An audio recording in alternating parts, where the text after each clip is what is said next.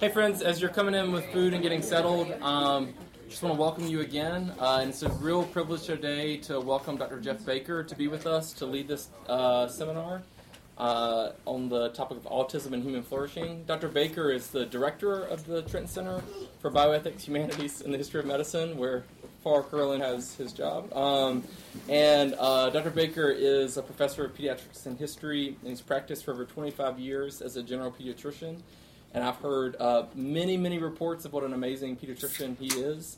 Uh, and um, he has a particular focus on children with autism and special needs.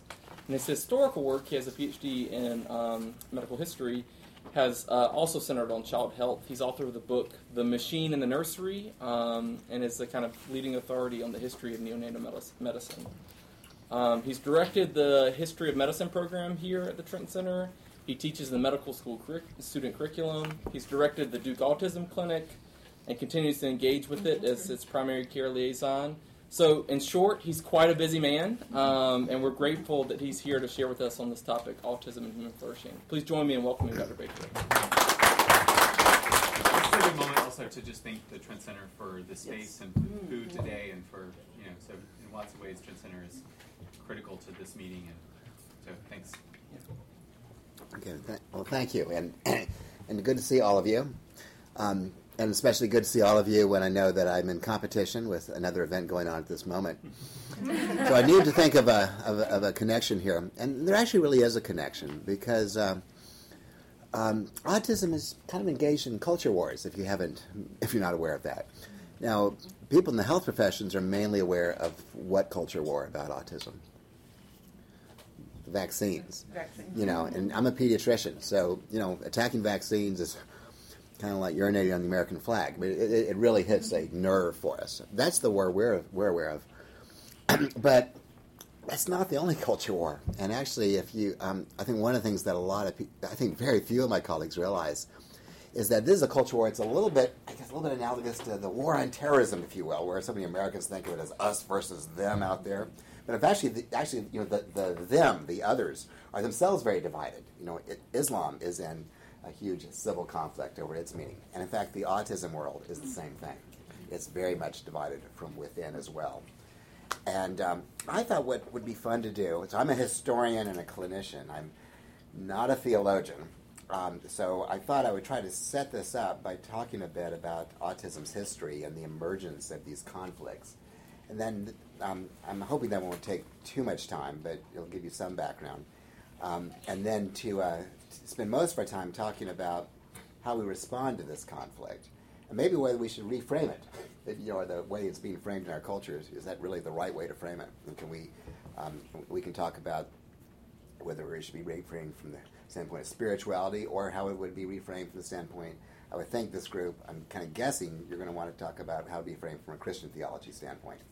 And you'll hear me listening more and more as we get into that part of the conversation because uh, this is just a this is not my day job, but I'm interested in what you will have to say. All right, does that sound okay?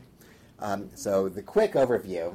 Um, and you know, historians we like to write really long books, and we love nuance, which means we talk so long about something, we show so many exceptions that you come out thinking, I can't figure out what the pattern was.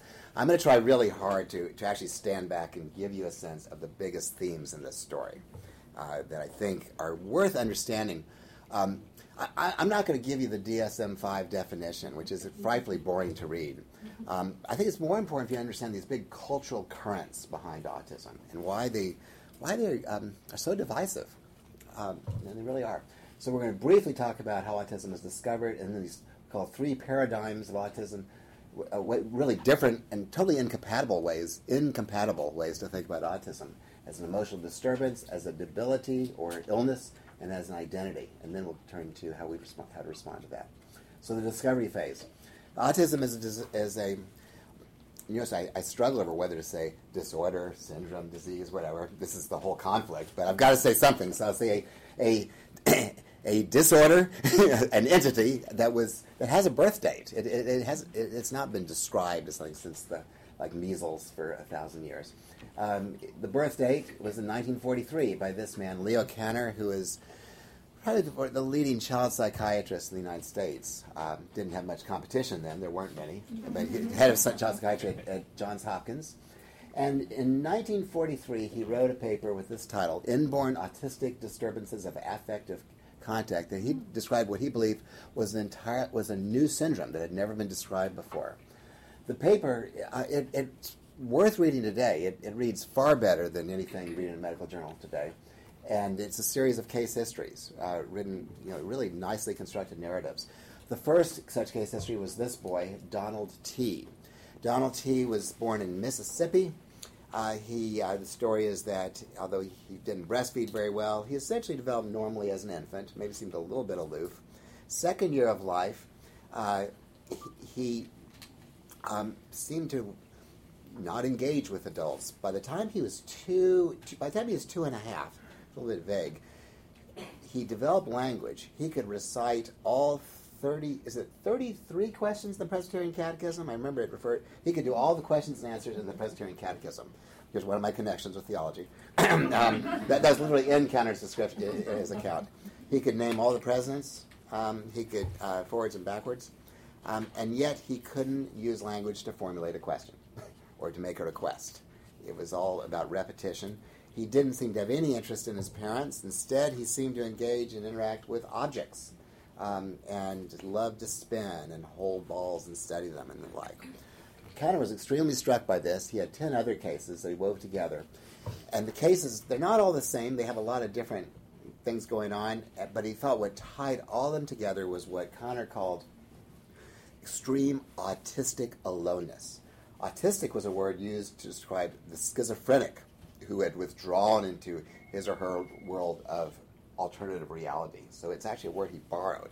Extreme autistic aloneness, he called this a profound inability to relate to others.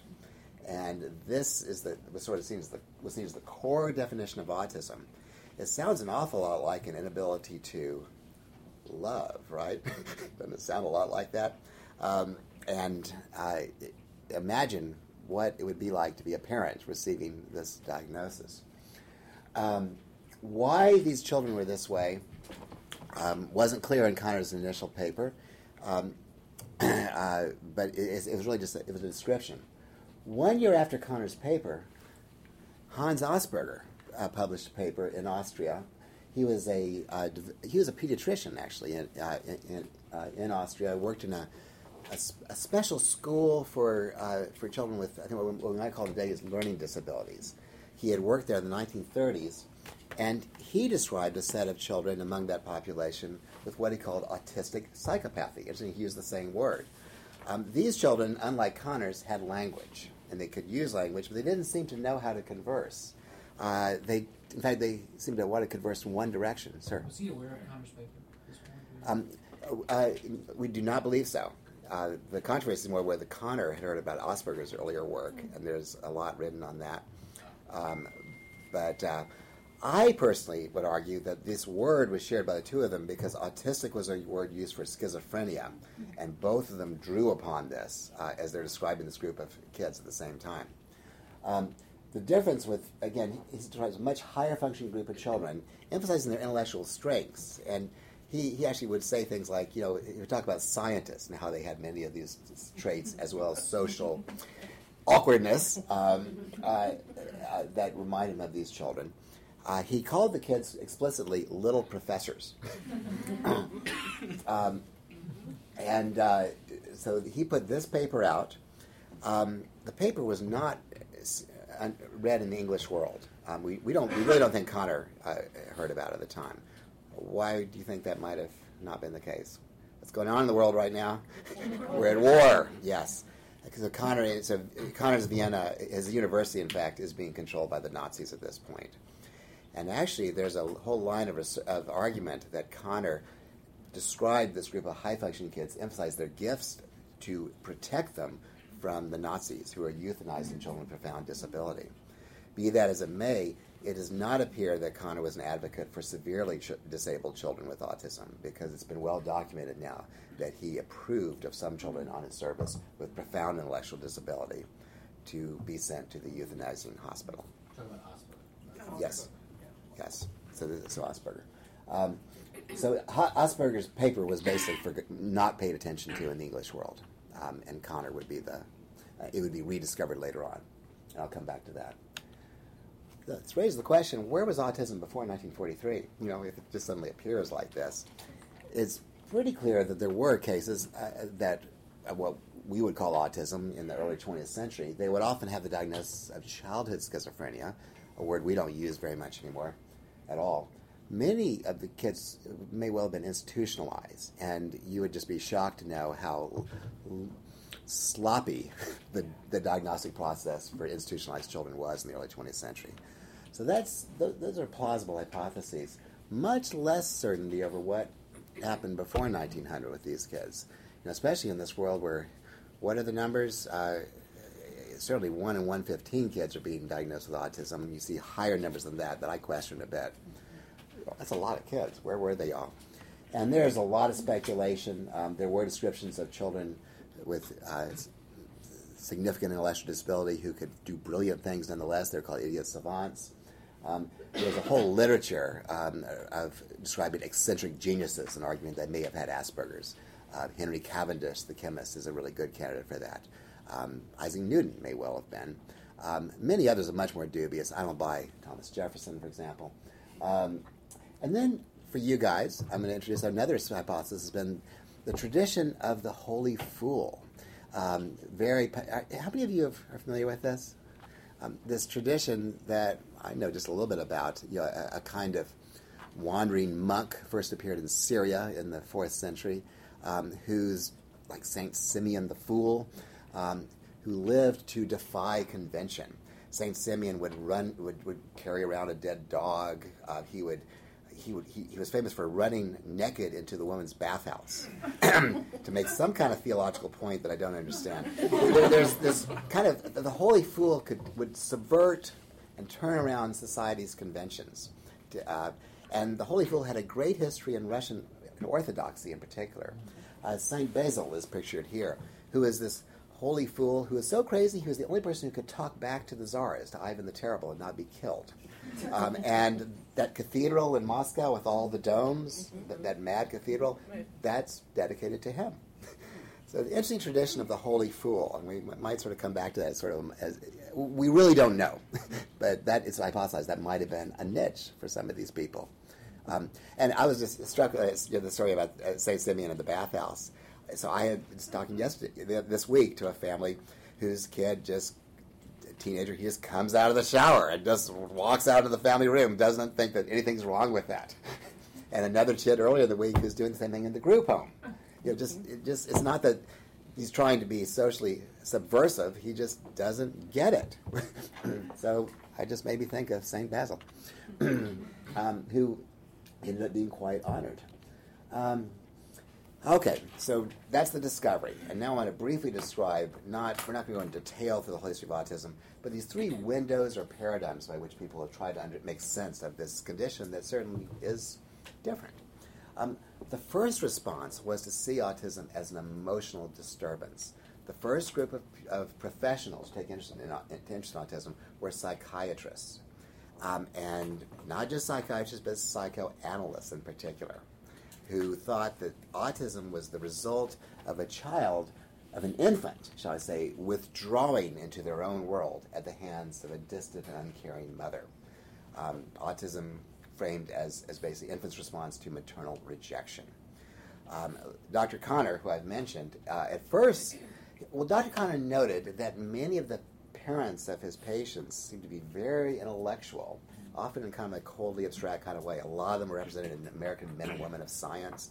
He thought the connection at first was genetic, but over time, he began to buy into the suggestion from his colleagues that no, it was really that the coldness of these highly educated parents was was what the infants were reacting to.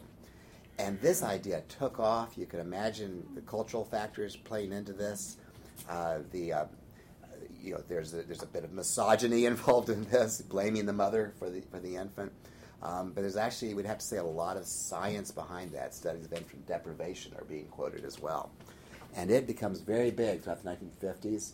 Um, it even lasts into the 1960s, and it gets a big push by a figure who's notorious in autism circles, but was highly admired in his day. Bruno Bettelheim was one of these doctors who likes to write for the public. He was an Atul Gawande of his day, but a much more sinister sort, from coming from a, psych, a psychoanalytic Atul Gawande, using that. Um, and what made him such a, what, part of what gave Bettelheim so much authority as a psychiatrist was he was a Holocaust survivor. And he drew on that experience to argue, he remembered the experience of people in the camps and how, in this setting of complete uh, lack of power, they would respond by withdrawing again into themselves. He thought that was a model for autism as well. And, and sort of the power of that narrative, again, got a whole other group of people into this parent blaming narrative. So Bettelheim ran this hospital. He wrote a book, Empty Fortress, and that, that's the image of the child. There's not, you know, a wall keeping the keeping these horrible parents parents out, uh, a wall of protection.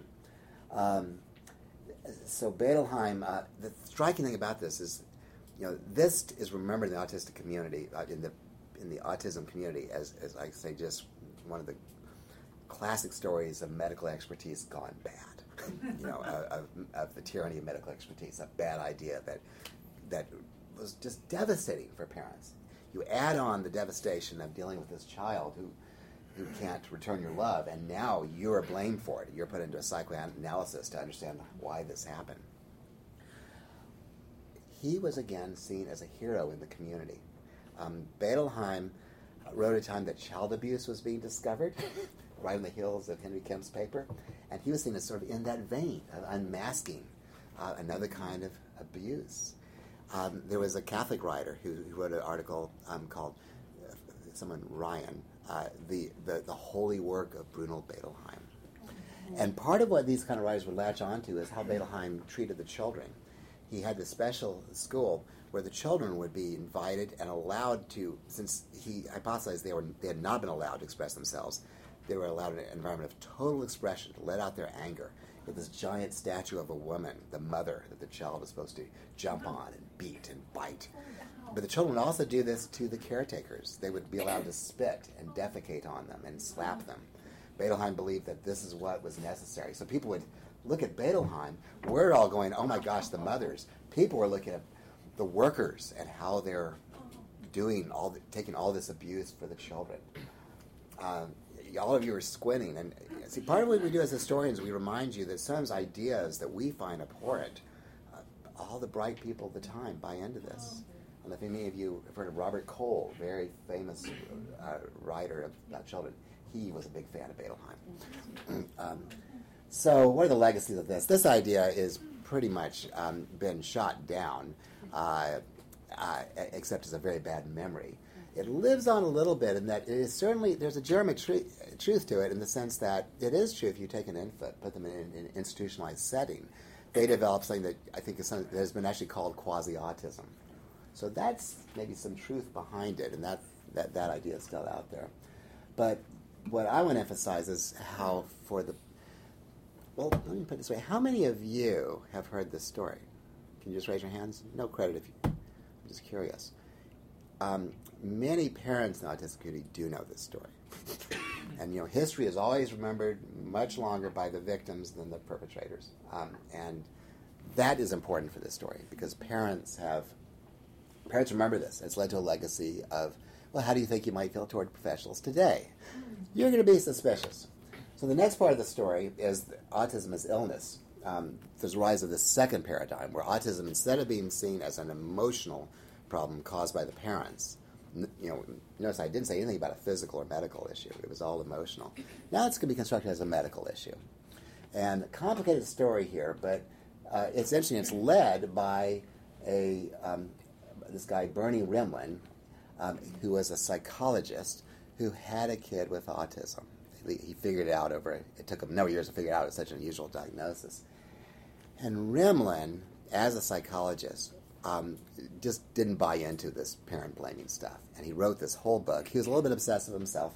Wrote a giant book. Looked up everything in the library he could find about autism.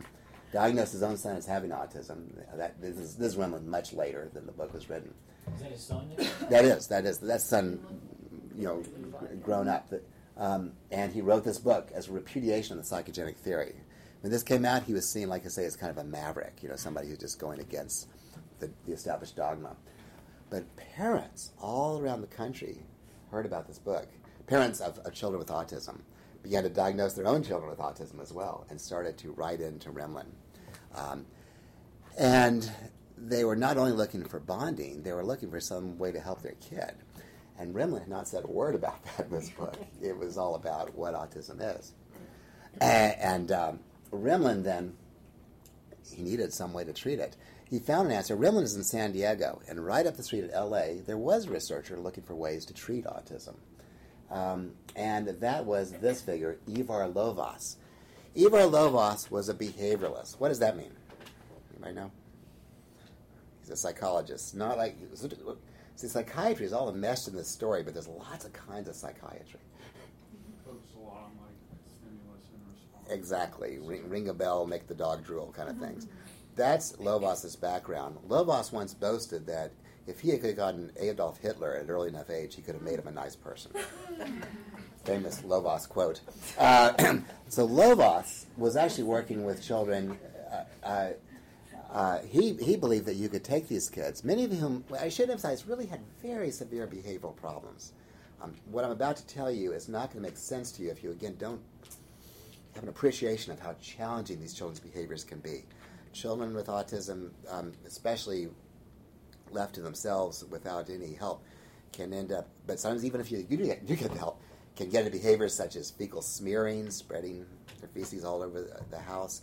They, I, I've talked to kids, families this week whose kids wake up at two o'clock in the morning, stay up for two or three hours, and their parents are like you know, just totally exhausted. They can refuse so many foods, they actually fail to grow. They often bite themselves, when overstimulated, bite other people, can have huge issues at school. So we need to picture these challenging issues that um, maybe early this century would leave them in an institution, but by this point, these kids are often at home. Parents are struggling for a way to deal with this. And Lovaas thought behavioralist solutions could be the answer. Those solutions were depicted in a Life magazine article in 1965 called Screams, Slaps, and Love, which has a very important place in the story of autism. And it describes Lovaas's work, uh, it, it, focusing on three children. Um, and it does describe how these children, when he's basically, he would try to get the child to look at them. If they looked and smiled, they would get a, like an M&M, you know, get some kind of candy. If they didn't, or if they went into a tantrum, they would be shocked. That's why scream, slaps, and love. The story ends. It was really considered a happy story for Life magazine. It ends showing this child smiling at the examiner. Again, waves of shock from all of us.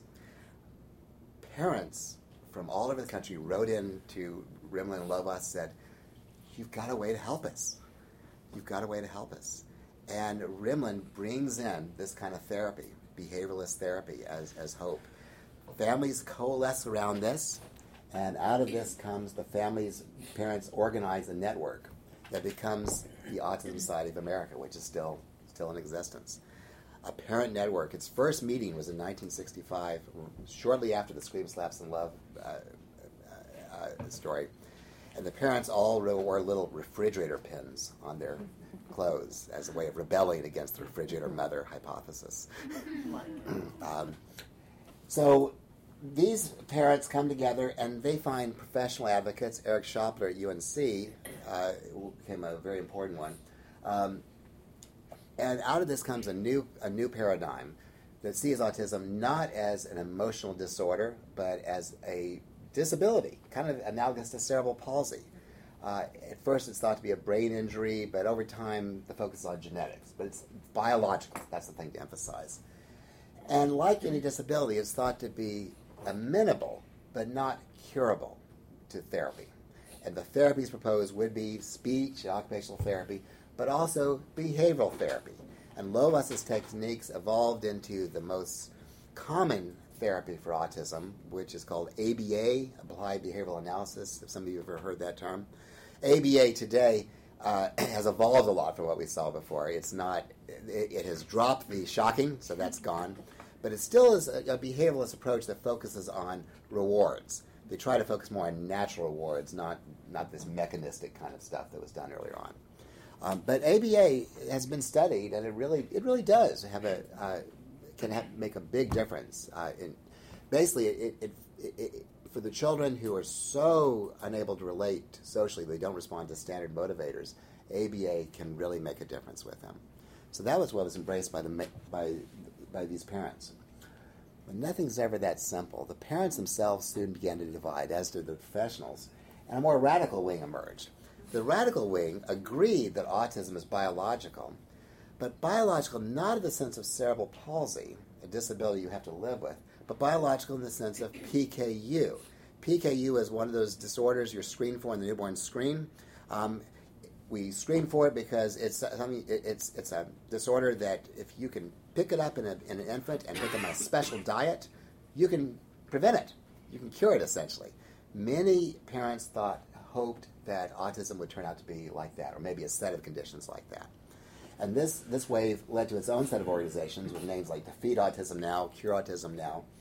Autism is a set of biomedical conditions with environmental triggers, and over time they came to focus vaccines as one of the big triggers. And uh, autism seems potentially curable through biomedical approaches, diets. Um, you can think of the PKU analogy, of uh, vitamins. Heavy metal chelation is promoted over time. These two wings fight with each other. Most medical professionals, the vast majority are in here, but there's a group down here as well. And uh, this is the story that you know um, that we become very familiar with as pediatricians, as especially this energy gets channeled into the vaccine wars in the late 1990s, early 2000s. The official word is that, from lots of studies since then, is that vaccines really have not do not have anything to do uh, with autism. We can talk more about that, but I'd kind of rather not because it's not really very theological. um, but I'm sort of trying. What I want you to get out of this part of the talk is that parents emerge as, as a powerful, although not unified, community. Both of these groups of parents still share, they have differences, okay? Is autism curable or is it just treatable? But they both believe that it's at least treatable. You should do something about it. It's, it's an illness. That's what they, they agree on that it's an illness. Or if, if, if they say it's a disability, they wouldn't say disability in the sense of different ability. They say disability. Okay, it's a problem, and they're focusing on um, making these children function like the rest of us. Well, now we come into the third paradigm autism as identity. And this is so I've been talking, you know, we talked early on about professionals driving the dynamic, then we moved to parents, and now we're going to turn to people with autism, actually themselves beginning to speak out. Um, that would not have happened for children like the ones we saw described early in the 1940s because those were generally nonverbal. Of Kanner's 11 patients, most ended up in institutions. All but one ended up just in terrible shape developmentally. The one, incidentally, who did well was Donald T., who was tracked down. Uh, and you, you can find an article in The Atlantic. He works in a golf club in Mississippi and what saved him was that he was kept on a farm. um, by, his parents put him on a farm with these loving parents, and on the farm he could kind of do all the strange things and and do okay. Had he put, put in an institution, he, he would never have spoken. Uh, but anyway, most people with autism in this early in the early in the 1950s, 60s are, are not able to talk. We don't know their we can't get their voices. But autism expands. Um, in 19, around 1980, this woman, Lorna Wing, um, is a researcher in the United Kingdom, who did a community-wide study in London of autism.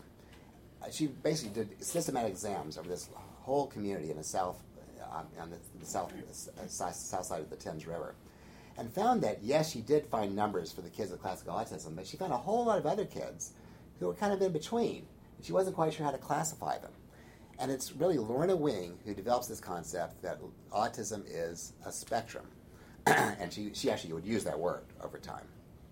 Um, this t- um, she coined the spectrum idea, and then to describe people on the, what she believed was the highest end of the autism spectrum, she rediscovered Hans Asperger's paper, which had largely been ignored, but now she finds it again and uses that word to describe people who really have intact language, maybe complex language, but who, again, can't do conversation. They just converse themselves.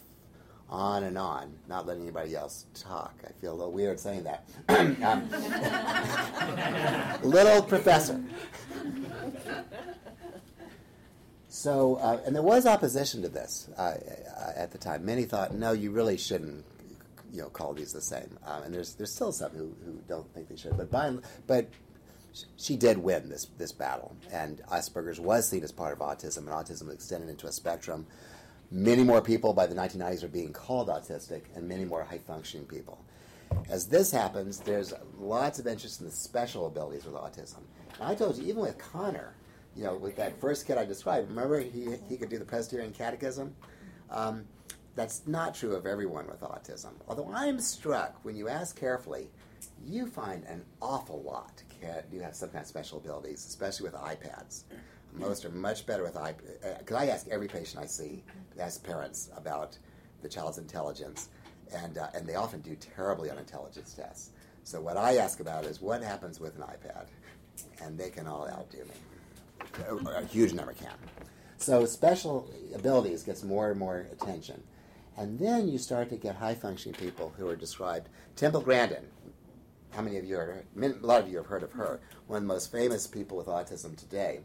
Um, Temple was actually not classic Asperger's in the sense that she, she really was classic autism, had classic autism when, um, when she was young. Notice I, I'm struggling to say she was autism, she had autism. Everyone struggles over this language. um, but um, she, she, had, she was nonverbal when she was young. And um, somehow she escaped the psychoanalytic approach and she got a kind of behavioral approach. And she made great progress. And she, she now has become articulate and she found that she had the special gift for reading animals and has this really interesting niche in the agricultural industry uh, using those abilities. Um, a movie, HBO movie was made about her. And, we, and uh, this is her well, I had some books to pass around. Here's the Empty Fortress for you sickos among you to look at. For those happier of you to look at, this is Temple Grandin's book. Um, and some anti-vaccine books to pass around to just give you a flavor for that. This is called Evidence of Harm, and a mother gave this to me about about the Mercury hypothesis. And I remember I covered it with paper and read it while my car was being used. It's like pornography. but you know, it's a story we need to understand all sides. um, that's really true. Um, um, okay, so uh, so Temple Grandin although she was first brought to attention by Oliver Sacks in a famous essay called in, his book Anthropologists on Mars. Um, uh, she did speak for herself, and that book there is part of her effort to relate her own spirit experience as a person with autism. And she especially plays up the theme of thinking in pictures, which is a big part of, of her contribution to autism. So this thing, more and more people, especially as more high functioning people are now out there, uh, they are speaking up for themselves. And they have really, uh, they are trying to develop a culture for autism analogous to what has happened in the deaf community. Uh, and they are going quite far with it, um, celebrating neurodiversity uh, is the coin word there if you hear that. Um, and uh, they like to talk, you know, they like to focus on the positive aspects of autism um, and, and special gifts that come with it all sounds very nice and well and good. You think all these people could get along together. No. these two groups, the neurodiversity group and the autism as illness group, hate each other. Why? Well, think about this. The illness model is still very much alive and well.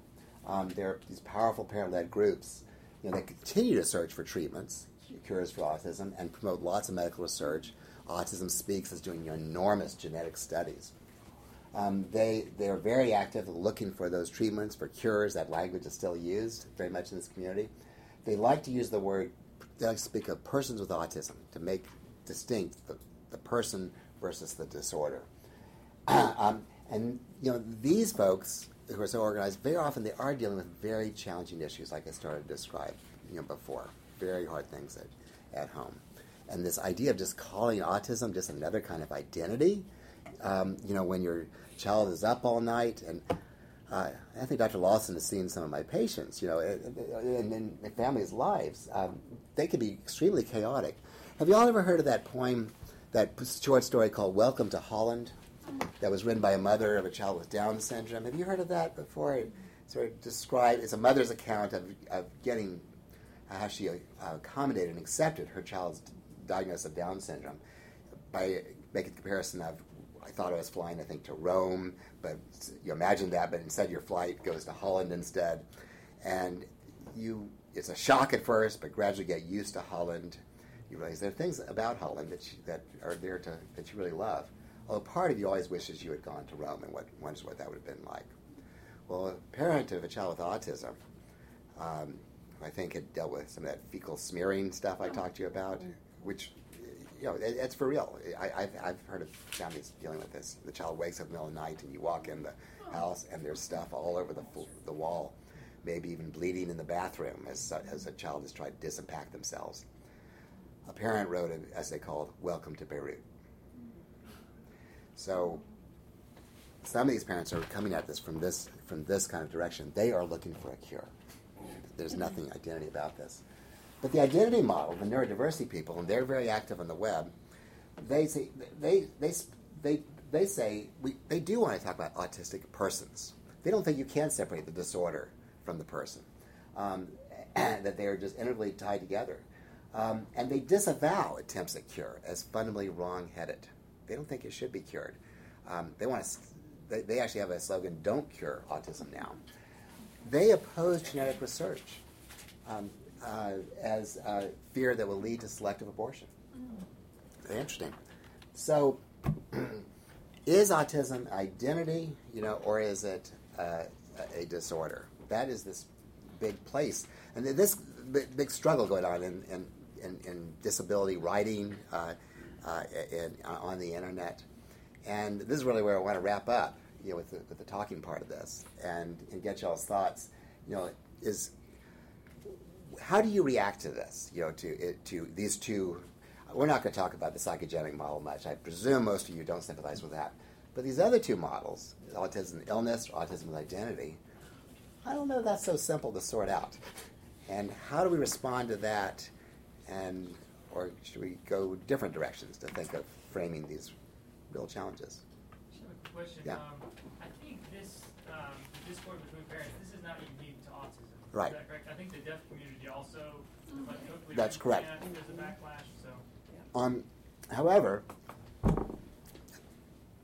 a really excellent book I would commend Andrew Solomon's Far from the Tree. Very thoughtful overview of a lot of uh, parents with all kinds of children with, coming from different directions. In his opinion, he, he, he, he does believe that there that yes, that's true, but no other community is as intensely divided as this one. Um, and that his chapter on that is full of evidence, the vitriol of the exchanges. So it, it's intense right now. The identity idea has been embraced more in the deaf community, uh, I think, than it still has here. Right? Sorry. Um, I'm done with talking. Yeah. One ever thought about um, framing this as a way of being instead of identity or a problem? Like this is this person's way of being, and then instead of trying to, and then like how does it interfere, interact with my way of being, and how can we work together so that our ways of being are both moving for the life we want? Mhm, and but mhm. then my main question is, you mentioned first off made a comment about some people or the idea that autism or people with autism can't love or have difficulty loving or connecting. Yet love and connection are so essential in the Christian paradigm. So do you have any thoughts about that? I think I might like to ask the group about that because I think you just hit the nail on the head. right. Um, and though I'm not a theologian, I did uh, pull out an article by Dot Swinton, um, uh, you know, a theologian, uh, practical theologian who has written on this, and that's exactly what he, he hones in on. Um, so I'm old enough to remember the the big debates over whether children with profound intellectual disability, this is going back to the 1970s and 80s, do children with profound intellectual disability, should they be called persons? I can kind of remember that debate. And I remember that um, there were, the theological community argued that the point that gives these kids meaning even if their level of intellectual function is very low, they can relate, they can love. and it does seem to me that that ability to relate is valued very highly in the Christian tradition. So, what do we do with this group of persons who, I mean, if I can frame your question, question, frame your question, what do we do with this group of people where the problem is defined as inability to relate? I'm not telling you the answer. I had an experience this summer that I'll share with you. Um, I directed what's called a arts camp, um, a performing arts camp for a church, and we had elementary children through middle school who would come in, and we taught them a musical over five days. And one of the children who was brought to the camp was listed as autistic, and she was nonverbal, and she was five years old, and was not potty trained. And so the first reaction of the church was to be afraid. We don't know how to handle this. We don't know what to do. Um, but we decided we would take her and we would work with her the best we could. And one thing we found was that those of us who worked really closely with her and we repeated our daily stuff with her every single day and we kept her as active as we could with the main group she responded a lot better to us because she, we became familiar and we became the ones who were guiding her um, and then so we started out at the first of the week with tantrums the first two days and we got through those. But by the last day when we did the big performance for the parents Hmm. she was able to stay on stage with all of the rest of the kids. And we helped her do the hand motions but she wasn't able to actually sing the music. And that was a neat breakthrough because the church i watched the church go from afraid and not sure what to do with her to we actually did this and they actually made connections and that was cool to watch so i think helping people connect with these children is a big thing You, tell you up front, it was not at all obvious that it would be possible to connect, no and yet you found a way to, Mhm. to do that. Um, that's a good, very practical kind of comment. Yeah. Interesting. I mean, interesting. other other thoughts or reflections. I have a question, Okay. actually. So for, you said that the, um, identity movement is mostly led by people with autism who want Mhm. to, you know, self-identify and say, you know, this is part of who I am. Um, whereas the parents are leading the let's find a cure movement. Okay. Um, and I was just wondering, is that usually? I know now that like the Asperger's, um, Mm, high functioning. yeah, that's that label is actually falling away, and people are advocating for like it's all Mhm. autism.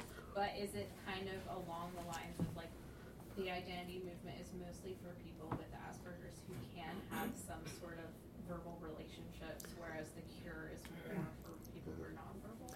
So the um, the people who make DSM have dropped Asperger's, uh, partly because it, there's a lot of they found there's a lot of sub, sub, sub- subjectivity about when you use the word high function autism and Asperger's, which tend to go into how well they fit that little professor stereotype. Oh, do you think people in neurodiversity in that community, you think they reject the term Asperger's? I don't know. They I don't. know No, they love it. Yeah. They, they, they call themselves Aspies. Okay. Yeah, so it's uh, in come in line with with the identity being good. They actually find that a helpful way to think about themselves. Jason, I struggle with all these questions a lot. I have a cousin who is severely autistic. He's one year younger than me, and I struggle with this from a theological perspective and a community perspective Mhm. because to ask the question like how do you approach an autistic child in a loving way has just like infiltrated my life because of that and Mhm. I struggle because you gave a really good example where it, it turned out really well. Mhm. Um, and um, my aunt's approach was to do that, to say, we shouldn't define autism as somebody completely unable to relate with people because that puts them in a box where why even try? So I'm going to try. I'm not going to define it as the inability to relate on an extreme level, just on a on an amenable level kind of thing. Mhm. And over time, the community of their family fell apart because of her, Mhm. like, her insistence upon keeping him as a part of the community level. And unfortunately, my um, uncle ended up committing suicide, and like that, that whole community was broken because of a a desire to keep it together. Um, both they would articulate that in a faith-wise sense, um, and then also in just like a a familial sense. Um, but just listening to their discourse over over time has really made me question like what from a theological perspective like what is love and for whom is love when you're talking about community around autism? Um, because it affects a lot more than just like I see the way that it affects um, there is a family of three boys and I see the way it affects the brothers and that's different than the way that it affects the mom who has this sense of like autism is an amenable thing. Um, and then obviously the way it affected her husband but it, to keep Christian communities asking the question of like what does it mean to love or what does it mean to be Christ-like Mhm. around autism is very hard because it affects more than just the person. There's almost so you're you're kind of changed the direction from our identity rights language, you know, that mm-hmm. gets used in outside culture to talking about what love is, mm-hmm. which I think is a productive way to think about this. Um, in both directions, yeah, y- y- your your comment, both your comments focus on how do we love these people, mm-hmm. right? And then there's also how do we think about their love. Yeah. Um, is it really that they can't love, or is that they love in a really different way? Yeah. Um, yeah, so that's something to think about.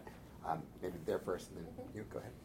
This builds a little bit off, off that in terms of relating in a different way. So I'm, I'm struck by, and I guess I'd love to hear you speak more on the way that those on the spectrum relate to their physical world more than to hum, like to fellow beings. My Mhm. mind thinks of the Christian monastic practice of like uh, theoria physicae, a way of attending to the world theologically, particularly with a disposition towards like awe and wonder. So could you speak to the ways in which those on the spectrum relate to their physical environment? Yeah. Interesting. Um, because I think um, so. Many people with autism, you know, are fascinated by the parts of things. You know, studying one thing and looking at it in minute detail. Um, not necessarily the same. The, so, so focusing, you know, contemplating a small thing. Not so much known for contemplating great big things, but, but small things, but for doing it for extraordinary amounts of time. Uh, that's probably how I would foc- you think of the focusing on things. Um, one other thing that might engage still what you're thinking about is remember, just as important as that focusing on things is the focusing on routines. Um, so kind of think about monasticism. You guys shoot me down if I get out of my area here too much, but I know a little bit about this. You know that you know there are these rhythms of the day. Then how hard it is for us to do this. you know, how we all we neurotypical people. That's the word for us. um, and how for these folks, these rituals are actually really just part of life and give them substance. Um, some people with uh, with um, there's a memoir by a woman woman whose husband has Asperger's, and she realized that although her husband could not express his love directly, he seems to express. She realized he expresses it through doing routines together because he wants to do these same rit- rituals together every evening. Another Does that help? It? I, you- you're bringing a raising, I think, a profound question that I may have really undershot. No, no, no. I, um, it helps. I I don't want to go off the rails in my understanding of theoria physicae either. Um, so I defer to Dr. Kinghorn and Brett. Um, no, I, I'm just intrigued by the capacity to attend to the created world in a clearly different way that also hides what you've just spoken to in sort of rhythms of the day, possibly hides a way of living well and flourishing that we don't experience as neurotypical. Mhm.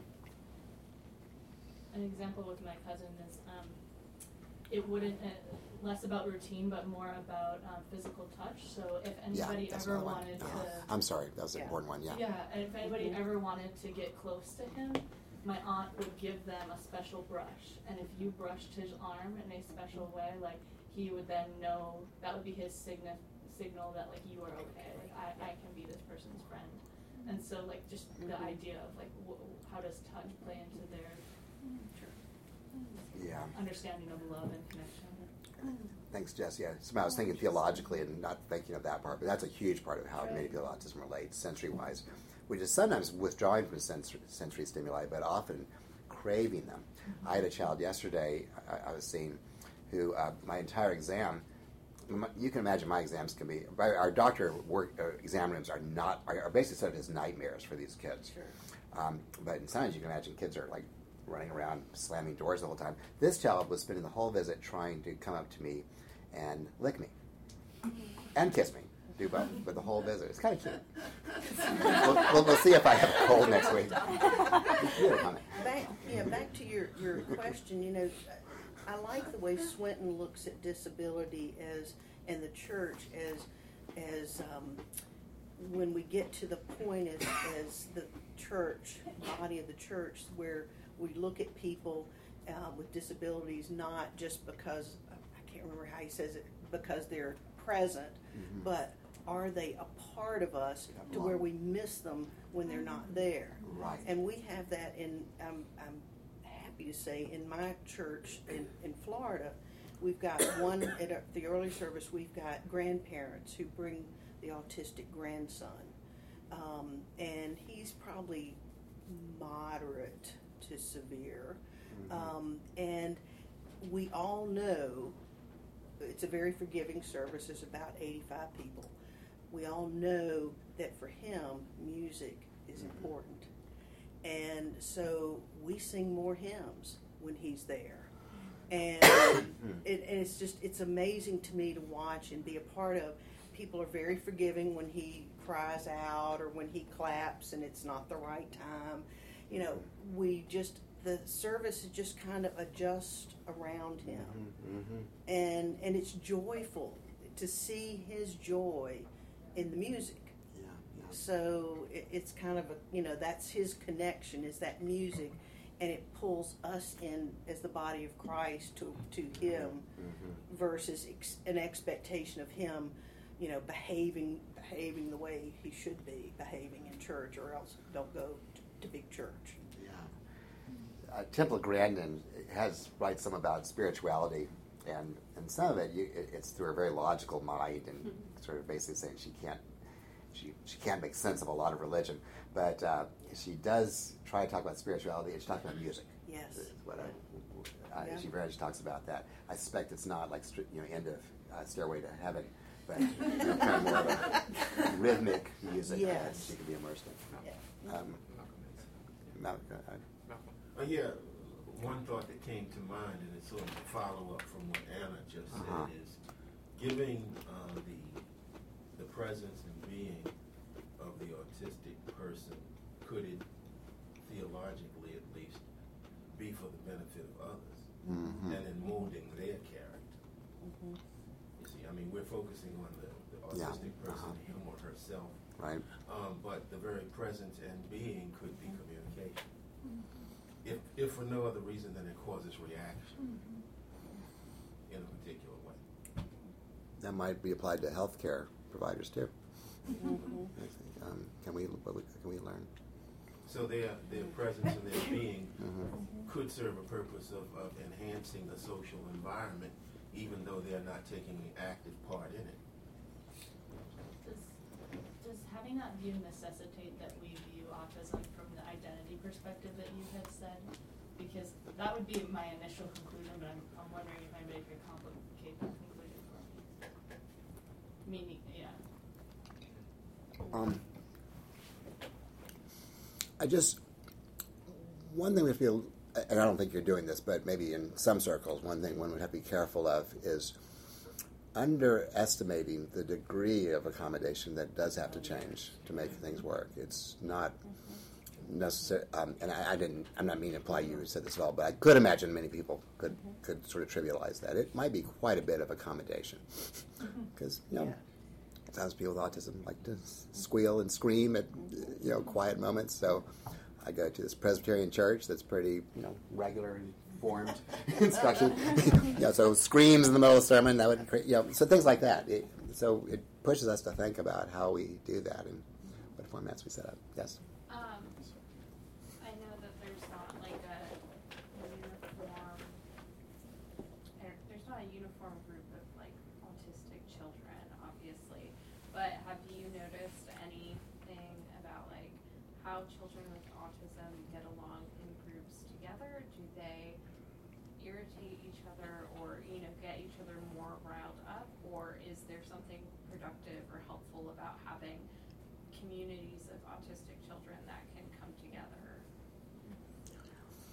I would say that the main thing that brings people with all that it, it may be less whether you have autism or not that brings you together than do you have a shared interest that brings you together. Um, one other argument of a place that maybe is where people with high functioning autism hung out before there were Aspie organizations, was science fiction clubs, which um, but but seriously, as, you think of somebody with autism, there is on, the spectrum, the sev- people on the severe end of the spectrum, that, that would not. Generally, if you put several of those folks together, um, they'll probably just be by themselves. Um, the very first step beyond being in your own aloof world would be to respond to somebody else. So, when you ask a, a, a family how does your child with autism engage, you, you might, on the extreme end, you might see a child engages with, nobody. Then you might see a child who engages with parents because they're initiating, but not to peers. And then the next level would be engaging with peer, with peers, or wanting to engage but not knowing how. And finally, learning the rules of how to engage with peers. So Yeah, I was thinking particularly about churches that offer um, services for people with special needs. So that families who do have somebody who says cries out and in a normal service who feel uncomfortable bringing that person. Um, I've heard of some churches that offer special needs services. Um, Mhm. And if that would be helpful for children with autism. I could picture that, but it would definitely have to be a service that is special needs and neurotypical, you know, and, and, or neuro whatever, whatever you know, it'd be a combination to, to make it work. Uh, A couple of thoughts. One, just to channel one of our doctor of ministry students, Dixon Kenzer, who's writing writing about this, and he's a parent of a child with autism. Of that, um, one of the things that all of this challenges is the modern, especially American Protestant way of thinking about um, Christianity is all about right relationship with God. It's all about having a personal relationship with Jesus. All about feeling a relationship with God or with Jesus or with the Holy Spirit in a certain way. So, what to do with those that don't engage, that, that, that don't or can't subjectively experience relationship in the way that neurotypical people tend to assume as normative, and what does that mean for discipleship? So that's just a kind of a question, and and, um, and a real for me, uh, hearing Disc talk about it is really a kind of a, a, a mark against primarily describing Christian discipleship in terms of relationship, mm-hmm. especially when it's mm-hmm. subjectively felt relationship. Mm-hmm. Yes, yes. You can think of other ways to define relationship that might be more biblical besides like feeling friendship. So that's one thing. The other, um, the the other thing that occurs to me, and I'd, I'd be interested to hear your thoughts about this, Jeff, is that, or others, is that both the illness model and the identity model seem to me, maybe among other things, to be well accepted cultural strategies for avoiding shame Hmm. such that, and they work in different ways. They're not the same, but they each rely on the the the idea of a self which uh, is authentic, which can which should be accepted within the social culture, and uh, which needs not defend itself, and therefore needs not be the subject of shame. In the case of the illness model, it's like it's the person apart from the illness that's that sort of person who shouldn't be shamed. So like anything that's shaming is, is belongs to the illness. In the identity model, it's the person as a whole with whatever neurodiverse you know characteristics.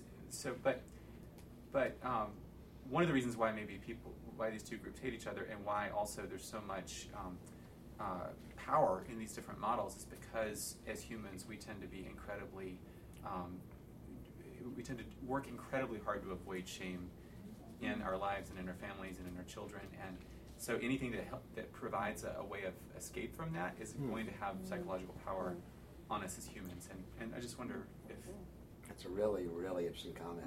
I think you're onto something there. And I'm especially thinking about it. I was trying. I was wrestling with whether to put the first part of this talk in here or not. That first phase, of, which was about shaming parents. You know, you know, this this entity really did emerge into these stories we talked about with a huge amount of shame to begin with. I think that's really interesting to think about. These are strategies to deal with the leftover uh, uh, pieces of that. And I think there is still leftover. I, I'm still struck that um, parents, uh, mothers, I should, I, I think it is mainly mothers, will, uh, if you probe, there is this feeling that it's something about me, um, including genetics, by the way. Um, it's something about me. I still hear that. Well, and it's, doesn't it, it doesn't necessarily have to do with it, it, the history plays into part of a larger script of like what does it mean Yeah. to be a, a normal person in our culture that needs not be ashamed of our behavior, and that that ties into certain images of like the perfect family and the perfect children, or the per, Yeah. you know, and and all of this is a response to what happens when that doesn't happen. Like, Yeah, it's- yeah. I, I think the shame can get uh, played out in a different way. Um, I think that in like both identity and illness theory, I completely agree that there are like these ways of dealing with shame. But then like once you you articulate that autism is this way, then there becomes a checklist. Like okay, if it is this way, mm-hmm. then to cure the illness, this is the checklist. And I've seen people try to go through that checklist so much that if they don't do it perfectly, there's a lot of shame. Mm-hmm. Like some people who like are all about the certain types of diets or the certain types of, like if they don't have enough money mm-hmm. there's shame that they aren't contributing to the healing of their autistic child in the same way that, that somebody could with more resources and so like that shame plays out in a, on a different light? I don't know. Yeah, I'm, I'm, I'm just struck um, thinking about the early comments you had about, well, where could these folks have been before now? Um, and these, the conversation around shame, I mean, I, I just think that there's a, there's got to be a way in which a, cer- our kind of medicalized and disciplined society uh, actualizes certain possibilities within human nature that express themselves and become coded in this way. I mean, I just don't think identity or illness are categories that we would be able to have without a certain medicalization of our imagination. Mhm. Um, and and then the shame mechanism is a well. Then this, given the culture that we have and the expectations of discipline around it, then these become coping categories even within this disciplined medicalized society, two alternate ways.